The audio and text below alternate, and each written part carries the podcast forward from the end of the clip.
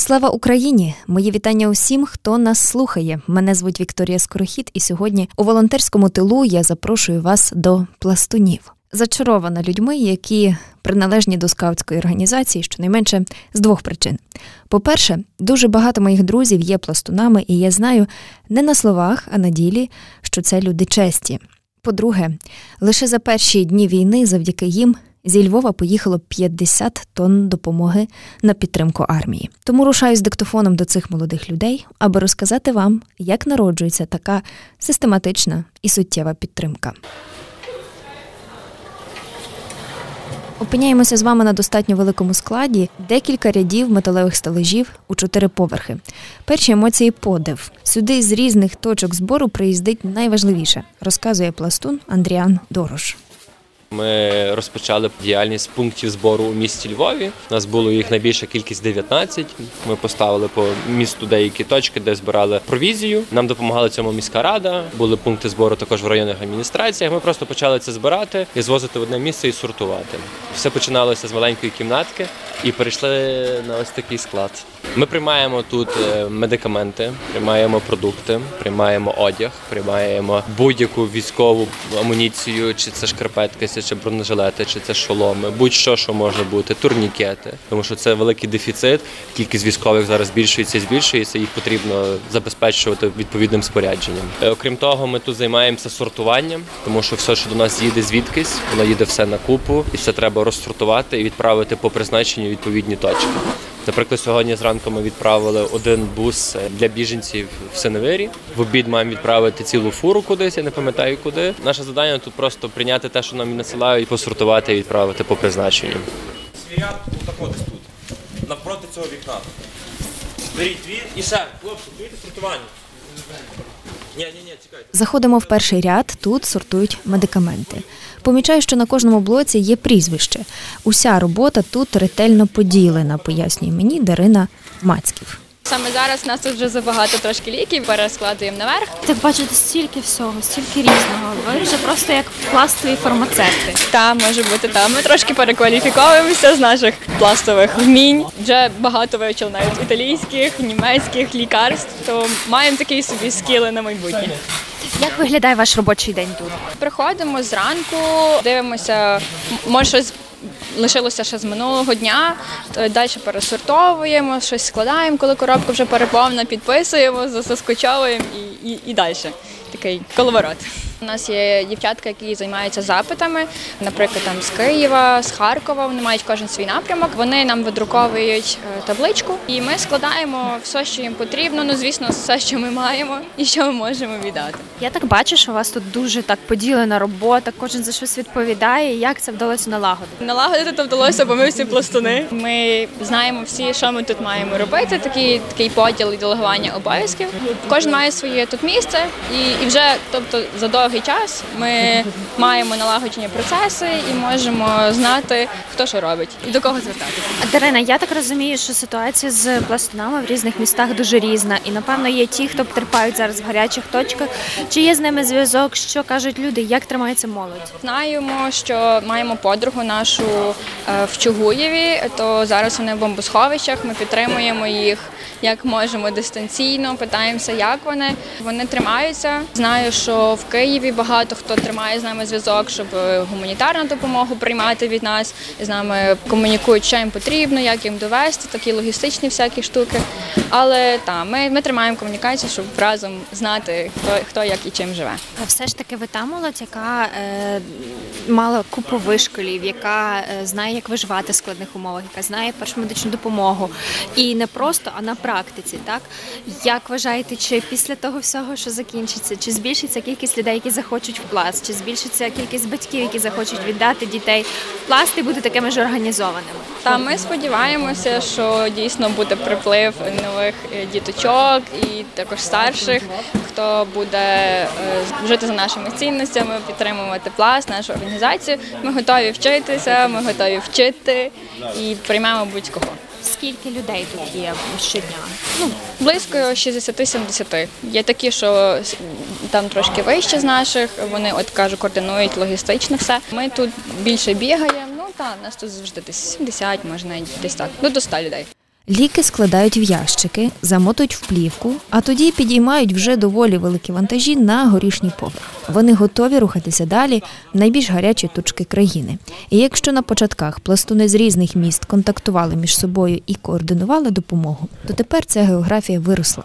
Львівський пласт реагує на клич усіх, кому так потрібна допомога. Чим відрізняється волонтерство зараз? Мабуть, найбільшою такою для мене першою причиною є те, що воно є найбільш необхідне зараз, тому що зараз такі обставини, що людям потрібно бути небайдужими і робити якусь певну користь для нашої країни. Будь-що, що ви можете зробити, воно приведе нас до маленької перемоги, яка рано чи пізно виросте велику перемогу. Ну, маєте, можливо, якісь такі історії, коли дійсно щось приїхало, таке, що ви там отримали такий фідбек, що аж серденько десь. Та, та, ми отримуємо дуже багато фідбеків. Люди нам дуже сильно дякують. Я не вам не конкретний випадок розкажу, але я скажу, що люди дуже вдячні нам. Є випадки, коли просто кажуть, е, там бажають найприємніші слова, які існують в українській мові, і кажуть, що ми робимо дуже велику справу. Та банальний приклад всі військові, які до нас приїжджають, кажуть, що ми дуже великою справою займаємося, всі дуже вдячні, всі розуміють, що вони воюють там, а ми тримаємо їхній фронт тут. Як справи з діаспорою? Чи вони доєднуються? Станом на 2 березня, власне, ми працювали своїми силами, і все, що до нас їхало, воно їхало або зі Львова, або з області. На 2 березня почали їхати до нас вантажівки з-за кордону. Українська діаспора просто масово мобілізувалася. Я, я приємно здивований, наскільки за кордоном це працює. У нас приїжджають люди, показують на, на відео, як їхні склади організовані. Там, тобто такі склади є не тільки у Львові чи в Україні, вони за кордоном також функціонують. І також відбувається якийсь певний момент там збору тої провізії і відправляють вантажівки за вантажівкою. І зараз на даний момент ми по Львову майже не отримуємо ніякої провізії, тому що він сам по собі ресурс вичерпався львівський, і все, що до нас їде, воно зараз йде за кордоном. Дуже цікаво, що ми сюди потрапили після того, як за день до цього тут відбулося таке велике розвантаження. Дуже багато всього вже поїхало по найважливіших точках України, де зараз цього потребують багато і медикаментів, і амуніції, і провізії. Сьогодні цей склад, як кажуть. Тут волонтери пустий, хоча насправді тут все ще багато запакованих коробок, які чекають свого відправлення, чекають повного завантаження. Відносно того, що було вчора, я би сказав що він досить е, порожній. Але я думаю, що це питання часу. Що вчора було тут? О, було досить багато автомобілів. Я би сказав би навіть фур, які під'їжджали з різними продуктами, одягом, е, медициною, спальниками, каріматами. Ну і я би сказав, було досить багато роботи для людей. Так своїми спостереженнями ділиться Віталій Пасічний. Фізично це складна робота. Розвантажувати фури так, але я би сказав би, що по-різному. В загальному так. Але бувають моменти, коли це є легше. Як боротися з втомою? Тому що вона рано чи пізно приходить, яка би не була там ем, емоційна стійкість. Завжди є можливість піти собі зробити чайок і з'їсти якесь смачне печиво і поспілкуватися. А решту відпочинок після війни, так? Я думаю, так. Це може залишити на цей час. Рухаюся далі, поміж стелажами зустрічаю Василя і одразу прошу про екскурсію. Е, Дивіться, тут взагалі склад поділений на декілька відділів. Є продовольство, є медична сфера, вся, є військова амуніція, е, гігієна і одяг, пледи, якісь ковдри і все інше для людей, які цього найбільше потребують. Тут в нашому відділі, де безпосередньо якраз я, у нас гігієна, це здебільшого це там військова амуніція, якої дуже дуже не вистачає, і це теплі речі, якісь для людей, ну здебільшого не військових. Напевно, з амуніцією найтяжче, тому що її так просто не дістанеш. Е, Ну, це стовідсотково. Тобто в Україні це взагалі біда. Тобто з Європи теж її привезти не так просто. Тобто мусять бути якісь договори з ЗСУ або з іншими якимись організаціями, які мають на це право. Бачимо, що в перші дні була така найбільша потреба з такими речами, з якими просто не дружать дуже добре. Спальники, каремати. Яка зараз ситуація? Насправді це якраз найбільш потрібніша історія. Як ми бачимо, тобто людей ну, перебуває все більше і більше з східних регіонів, з південних цієї, але цього ну, не вистачає так само. Ну і плюс військові всі, які в тероборону записуються і всім іншим, тобто тим теж всім не забезпечують, і здебільшого воно сюди приїжджає, то потрошки віддається. Але брак є стабільний. Може, є якась така у вас внутрішня історія, коли хтось там віддав свій спальник кудись там далі. Ой, ну це звісно, це кожен зараз допомагає чи може. Тобто тут немає такого, щоб е, хтось щось жалів. Ну, раз вже така ситуація, то звісно, що кожен віддає друзям, які їдуть здебільшого на передову. То люди так само просто приносять там на певні конкретні точки по Львову збору, і воно вже все з'їжджається сюди, і що централізовано віддається на потреби там чи військових частин, чи здебільшого ми намагаємось власне самі тут обробляти перші замовлення. Це ті, які напередку, а вже в кінці пізніше вже віддавати ну в тил. Ну бо самі чудово розуміємо, що там хлопцям набагато це потрібніше ніж нам тут на Є даний пріоритет. момент. Так. Можливо, за цей час, поки волонтерите тут і поки тривається війна. Чи було щось таке, що дійсно вас зачепило? Якась така історія, яка ну дійсно відгукнулася вам? Е, все, що тут приїжджає, ну це вже воно відгукується. І тим більше, коли ну, за кордону приїжджають якісь товари, тобто це видно, що це ну, діти там з любов'ю, якісь записочки просто всередину, що перемога точно буде за вами, ми з вами і все інше. Ну це насправді дуже так чіпляє. Коли ти відкриваєш цей ящик, там якісь дитячі іграшки чи щось таке, і записочка просто від дитини, якій 8 років, і вона ну далеко звідси, і вона співпереживає і, і бажає, щоб все було добре. За і мирно. Так, так, саме з-за кордону. Це діаспора. Я думаю, що швидше за все так, але ну видно, що ці діти вже там народились, тобто і точно з них хтось там має корені якісь українські, або просто друзі друзів так само кооперуються за кордоном і збираються все туди, відправляють вже централізовано трошки, щоб ну чимось теж могли допомогти. Зараз, коли вже перші дні минули і вже трохи вляглися такі емоції, так перші, як е, відчувається цей момент мав статися цієї війни, цього збройного протистояння великого чи ні? Ну, дивіться, е, я як е, в принципі людина, яка закінчила історичний факультет, і ну оцінюючи ситуацію загалом, як воно розвивалося і все інше, так. Тобто, чи воно мало статись, воно мало статись. Тобто, чи ми очікували, що буде такий повномасштабний напад? От прямо зненацька за спини, ні, напевно. Але бачимо, що добре, що нам цього всього як суспільству не говорили. Тобто збройні сили готувались, вони були до цього готові. Як ми бачимо зараз в кінцевому все на даний момент йде добре. Сподіваємося, що воно так далі і буде йти, і перемога точно буде за нами. А зараз буде розмова, яка перевернула мій світ. Бо випадково мені пощастило поспілкуватися з Валерією Гончаренко, пластункою з Харкова. Її історія вразила моє серце і зачепила розум. Дівчина змушена була тікати від обстрілів, три доби добиратися до Львова, щоб твердо вирішити, що саме тут вона почувається вдома. Про те, як в одній сім'ї хтось готовий віддати життя за Україну, а хтось не проти опинитися під путінською Росією. Слухайте далі. Як ви тут опинилися? Я приїхала до своїх дівчат з курення. Ми їхали до Львова три доби через великі корки. І, власне, зараз я допомагаю тим, хто опинився в такій ситуації, в якій, не дай Боже, ворогу побажати. Ви згадували про те, що ваша сім'я залишилася в Харкові. Так, вся моя сім'я лишилася в Харкові. Це тато, мама, бабусі, дідусі, молодший братик. Я пропонувала їм поїхати разом зі мною. Тато сказав, ні, я буду в своєму місці.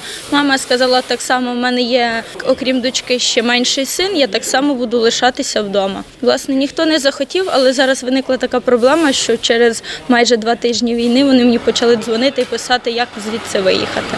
Але на даний момент я нічим допомогти не можу, бо то є велика проблема. Чи були готові е, харків'яни до такої агресії? Насправді харків'яни були готові, бо вони е, самі були е, винуватцями того, що сталося. Бо Харків є на 70% російськомовним.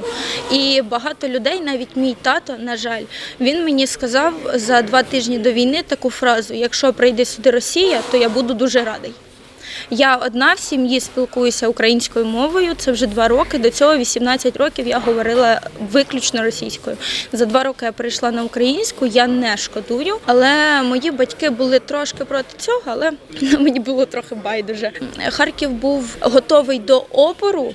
Але був не готовий до таких втрат, бо наразі я була студенткою третього курсу і я достроково випускниця з червоним дипломом. На жаль. Як зараз ситуація? Можливо, говорили з татом, чи трохи помінялися десь його бачення? Тато сказав, що в Харкові е, дуже тихо, але вночі всіх просять йти в підвали, в бомбосховища, бо не, ну, невідомо, що може бути. Наприклад, я говорила зі своїм хлопцем, він в мене випускник Національної гвардії України, і він сказав, що навіть курсанти стоять зараз на передовій і обороняють. Курсанти, яких мали першочергово вивезти. І він так так само в мене достроковий випускник академії. Типу, в нас зараз всі, хто були е, на військових кафедрах, їх е, достроково зробили випускниками. Це треті, четверті курси, і академії та вищі заклади, які ну, були зруйновані, так само треті, четверті курси зробили випускниками вже бакалаврами і магістрами. Як ви тримаєтеся? Е, ну, власне, Львів це моя домівка, бо тут мої дівчата. І я одразу, коли подзвонила, сказала, що я їду. Мене е, дівчата приютили, власне, так би сказати. І зараз я вже майже тиждень у Львові. Я відчуваю себе вдома. Насправді я вдома, і в мене немає такої якоїсь такого суму великого за моїм містечком. Але я більше хвилююся за батьків, за свою рідню, яка там лишилася, ніж за самим Харковом. Бо Харків місто героїв вже, і ми відбудуємося. Я більш ніж в тому впевнена, що буде краще ніж було. Ліра, що ви порадили іншим молодим людям, які знаєте, от е, теж е, всупереч всьому, бо тому що не всі народилися у Львові, у вишиванках не всі хрестилися, але зрештою, які там переходять на українську мову, які відстоюють якісь такі речі фундаментальні на сьогодні. Що б ви їм порадили, як е, під цим тиском не зламатися? Під тиском в Харкові мало хто зламається, бо там є дуже круті хлопці, які дуже оперативно працюють, бо там дуже багато моїх друзів, яким ми наразі допомагаємо, яким е, підтримка йде дуже велика, як е, словесна, так і матеріальна. Типу, в Харкові з цим проблем немає. Е, Що б я могла порадити? Коли я починала говорити українською, я отримувала багато хейту і чула такі фрази по типу А можеш нормально розмовляти? Я не звертала на то уваги, і наразі я так само отримую дуже багато хейту. Мої колишні друзі, бо я їх не можу зараз назвати друзям. Мені пишуть, що саме через таких, як я, патріотів, відбувається така ситуація не тільки в Харкові, а в країні. Ну, типу, це дуже важко, але я кажу, що дай Бог тобі здоров'я. Нехай він тебе береже. Бо інакше ні агресію я не хочу розповсюджувати, ні так само не хочу казати щось погане, бо то розповсюджується на інших. Нехай на мене то вийде, я ковтну і буду робити те, що я роблю. Бо багато хто просто сидить і ну, умнічає, я не знаю українською, як сказати, і нічого не робить. Але е, сподівається, що зробить хтось. А в мене є тату, яке е, ну, написане українською під серцем один в полі воїн. І я користувалася два роки саме цим гаслом. Я була одна в полі воїн, бо я в родині одна україномовна, і завдяки мені зараз на українську вже перейшло по моїх підрахунках 12 людей. І власне я хочу сказати, що якщо у вас лежить до того душа, якщо ви хочете то робити, то робіть. Не треба звертати увагу на те, що каже інший. У вас є своя думка, підтримуйте свою думку, прислухайтеся її, е, ідіть за покликом свого серця. Ось все, що я можу сказати. Скільки часу вчили українську? Я за півроку повністю перейшла на українську мову. Я коли переходжу на російську, в людей просто таке вау. Типу, як російськомовна дівчинка за півроку могла так досконало вивчити українську. Бо в Харкові я всюди спілкуюся українською. Прийшла сюди, в мене дуже багато суржика. Я не знаю, як то працює, але в Харкові в мене жодного слова російського не було. Ну, типу, я, якось так. Присягаю своєю честю, що робитиму все, що в моїх силах, щоб бути вірним Богові і Україні, допомагати іншим, жити за пластовим законом і слухатись пластового проводу. Так звучить пластова присяга. І деколи видається, що саме такі цінності підсилюють нашу країну впродовж останніх років, саме так виховують правдивих патріотів, саме так народжується гідність. Наостанок запитую у кожного з наших героїв, якою стане Україна після війни. Стане суперсильною, тому що дивлячись в очі всіх тих людей, які щось роблять, ти бачиш той вогонь, той запал, який штовхає нас вперед. Банальний приклад це от ти спілкуєшся з військовими. Я вони до нас приїжджають, і в них якась певна буденність. Тобто для них ніби війна триває, але вони так це розказують. Ніби та нічого страшного, повоюємо, не відстануть від нас. Ну тобто я бачу цей вогонь, я розумію, що наше майбутнє тільки попереду. У нас дуже світле майбутнє. Україна стане в першу чергу однією великою родиною. Не буде розрізнятися там руський мір, Україна, західна, бандерівці, фашисти, націоналісти, нацисти, бо люди не розуміють поняття цих слів. Але наразі, коли е, ось така ситуація, я думаю, кожен зрозуміє, що нацист і націоналіст це дві різні речі. Так само фашисти і хто такий був Бандера, так само люди повністю це зрозуміють. І буде одна велика єдність, бо зараз всі допомагають один одному. Немає такої людини, яка б сказала ні. Е, бо в мене є подруга, яка виїхала в Польщу, бо в неї маленька сестричка, мама померла під той час, коли вони стояли на кордоні. Е, мама померла, і вона зараз з сестричкою там, але вони свою хату, яка знаходиться за межами Харкова, вони віддали біженцям. От, типу, люди, які жодного разу не бачили тих людей, віддали свою хату. І я думаю, що ми всі будемо більш сплоченіші і ми будемо з порозумінням один до одного відноситися, бо такої ситуації, як в Україні, немає ніде, на жаль. Я думаю, дуже організованою з однаковими поглядами, світоглядами, і що ми всі будемо свідомо ставитись один до одного, до нашої країни, до нашої культури. Цінність це люди, люди, які відклали свої може життєві пріоритети, які були до війни, і стали стали допомагати, стали йти на передову. Тобто та цінність це люди, наша нація, наше суспільство. Ну, дивіться, вона вже такою стала. Тобто тепер вже, я думаю, не буде такого поділу на північ, південь, захід і схід. Вона точно стане об'єднанішою, вона точно буде поділяти єдині цінності. Я думаю, що вже таке питання, як е, українська мова, російська мова і все, що нас розділяло, воно просто пропаде як таке. Тобто те, що хотів зробити наш ворог, щоб нас роз'єднати, навпаки, нас зробило єдиним народом, який тепер чітко розуміє, хто є хто хто є другом, хто є ворогом, і що ми маємо робити далі на своїй землі. От.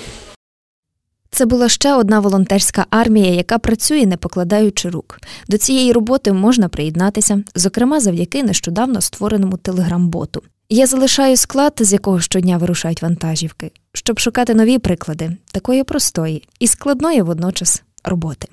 Вікторія Скорохід на все добре.